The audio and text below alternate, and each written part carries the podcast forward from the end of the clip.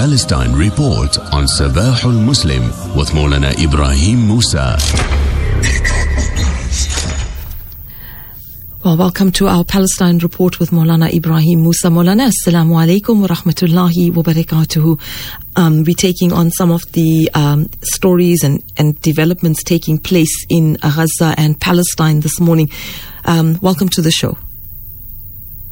Wa alaikum salam wa rahmatullahi wa barakatuh. Anisa, jazakallah khairan. I mean, so give us a summary of the most recent developments with regards to the onslaught in Palestine. Uh, so, Nisa, we have uh, even the Israelis acknowledging that there's extremely fierce fighting uh, that their forces are encountering from the north uh, right through to the south. But at the same time, the number of Palestinian uh, martyrs does not, uh, you know, continue to abate. We've got 3,000, 300 other Palestinians martyred just in the past 24 hours. Mm. The Jabalia ref- refugee camp continues to be targeted.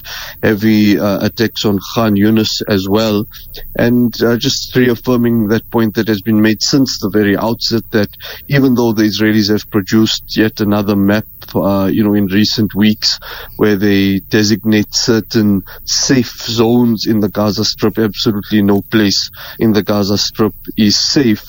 Uh, at the same time, we have on the resistance front, uh, you have Hamas saying that its fighters have been able to target uh, several Israeli tanks both in the north of Gaza as well as in Khan Yunus, Khan Yunus, and it has uh, obviously produce, uh, produced uh, the video evidence to be able to corroborate, uh, corroborate that. Uh, we know that there is an Israeli, there seems to be, from my side at least, a very uh, strong Israeli propaganda narrative now that it's trying to push out, saying that residents in the Gaza Strip have have expressed this dissatisfaction with Hamas. Mm. that's obviously a, a, propaganda narrative that it's trying to push out. It's also trying to say through very uh, problematic footage that fighters are surrendering uh, to, to to to to the Israelis, and many holes have already been knocked into that kind of footage that is putting out, being put out by by the Israelis. Uh, from from the side of the resistance, we've got a new uh, new new message from Abu Ubaidah saying that the Hamas fighters are in good condition. Our ranks are cohesive and strong, and thousands of our fighters, he says, are still waiting for their turn in combat. He went on to say that testimonies from our fighters returning from the battlefield confirmed the strength of their resolve and morale and the extent of the demoralization of the enemy. Uh, and in, in, terms of the humanitarian side, very briefly, uh, we now have s- uh, updated statistics saying that 65% of homes or residential buildings in the Gaza Strip have been destroyed. Now 90% of Gaza's res- residents are internally displaced and uh, Mustafa Barghouti saying that half of Gaza is is starving. So uh, you know, there's there's obviously uh, a picture that one might say things are still the same in Gaza, but if one looks at the finer details, things continue to get worse. Mm. And we've seen a lot of, uh, you know, uh, little clips and videos and uh, reports from the warriors, the the journalists that are on the ground, bringing these reports through. And this situation is way past dire, I think. So let's move on. And the new figures on Israeli soldiers um, injured highlights the major discrepancies in official Israeli pronouncements. I think this is becoming more and more, um, or the truth is becoming more highlighted uh, from what we're seeing. Absolutely, Anissa, and I think uh, over the weekend this has emerged as a major talking point. And when we see the Israeli response, uh, it just confirms uh, the Israeli response to these reports. I think it confirms uh, confirms these suspicions. So from the beginning, the Israeli uh, army has been very tight-lipped about the extent of its uh, casualties and ex- has, has obviously exercised very high levels of uh, censorship regarding uh, Israeli casualties. Uh, but it seemed to be blown open here by a report by uh, Yedioth Ahronoth or Ynet, the uh, Israeli newspaper, mm. Uh, whereby they suggested that 5,000 Israeli soldiers were injured since the beginning of the war. 2,000, it said, have been classified as disabled by the fighting and uh, the the sources that they quoted saying that uh, the Israeli army hasn't has never experienced anything like this. Uh, there was also another report that said 100 soldiers had gone fully fully or partially bl- blind uh, due to the uh, hostilities in the in the Gaza Strip. And uh, you know, many people might have wondered. I, am we, have seen the resistance over a period of time, just continuing to to share so so much footage of of very pitched battles, the destruction of tanks, and on the other hand, the Israeli uh, the the Israeli official sources uh, don't seem to acknowledge that, uh, especially when it comes to the death toll.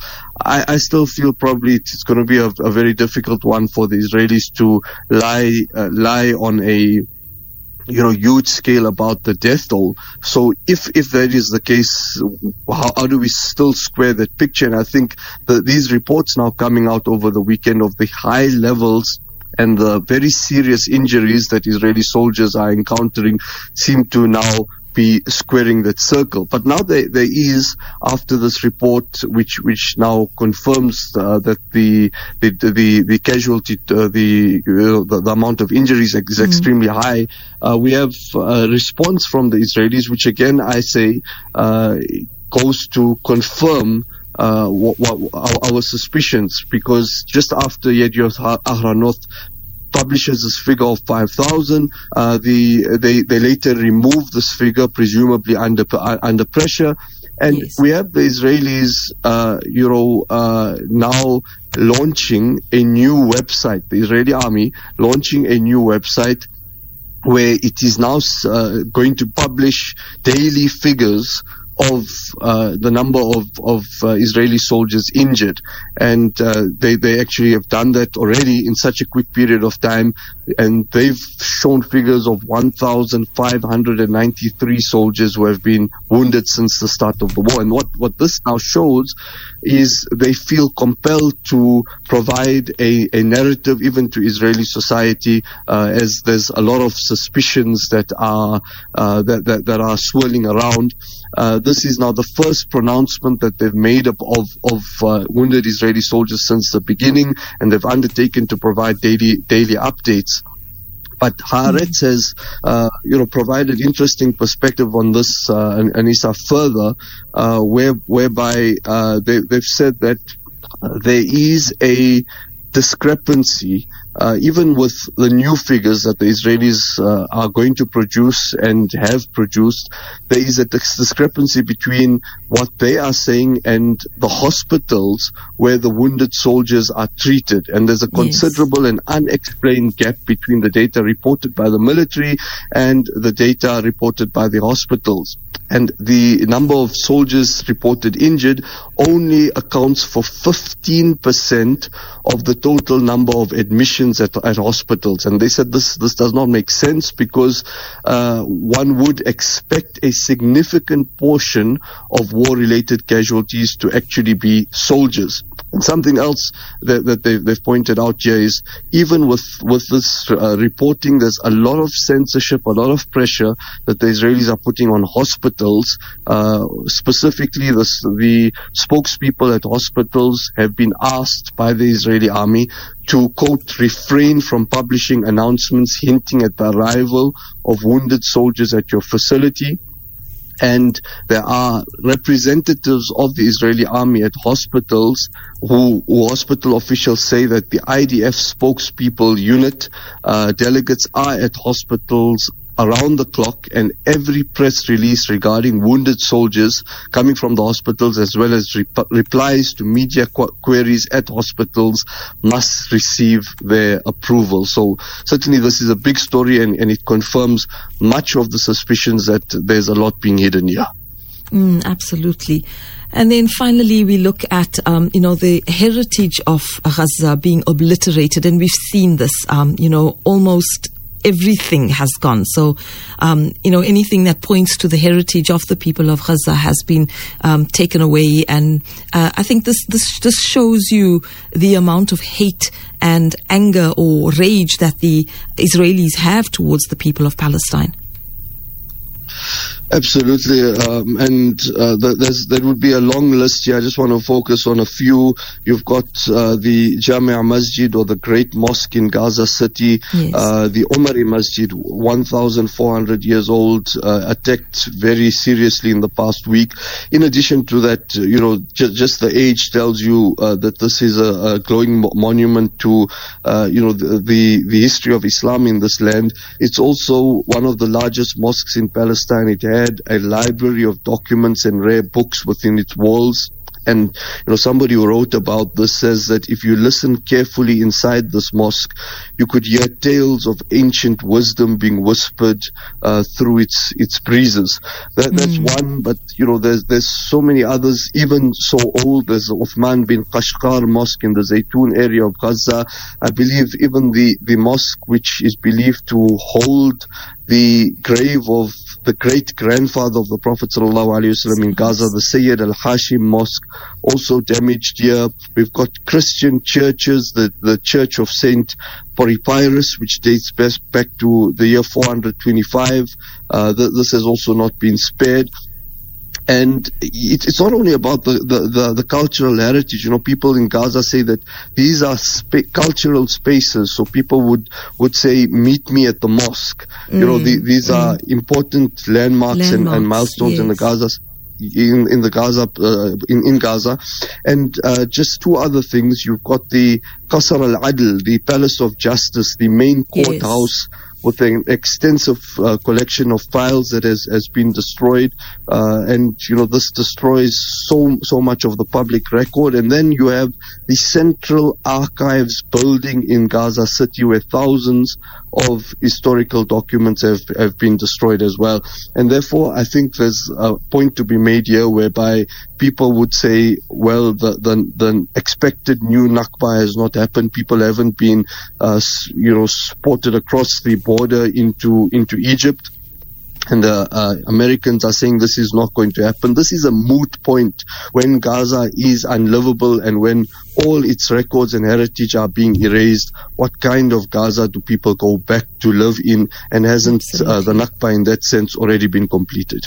Yes, definitely. And you know, it's it's we look at it as culture and heritage, but we also forget the human component is the memories, the the number of memories that people have. Um, you know, I was listening to um, very well known Motaz Azaiza, and he was saying, um, you know, as he walked out of Gaza, saying, "What am I leaving behind? Because all my memories have been taken away." Um, you know, you're never going to return to that place without remembering. Every single park, every probably a bus stop or a supermarket or something where you may have a memory, you know, of childhood, uh, that place where your parents may have taken you.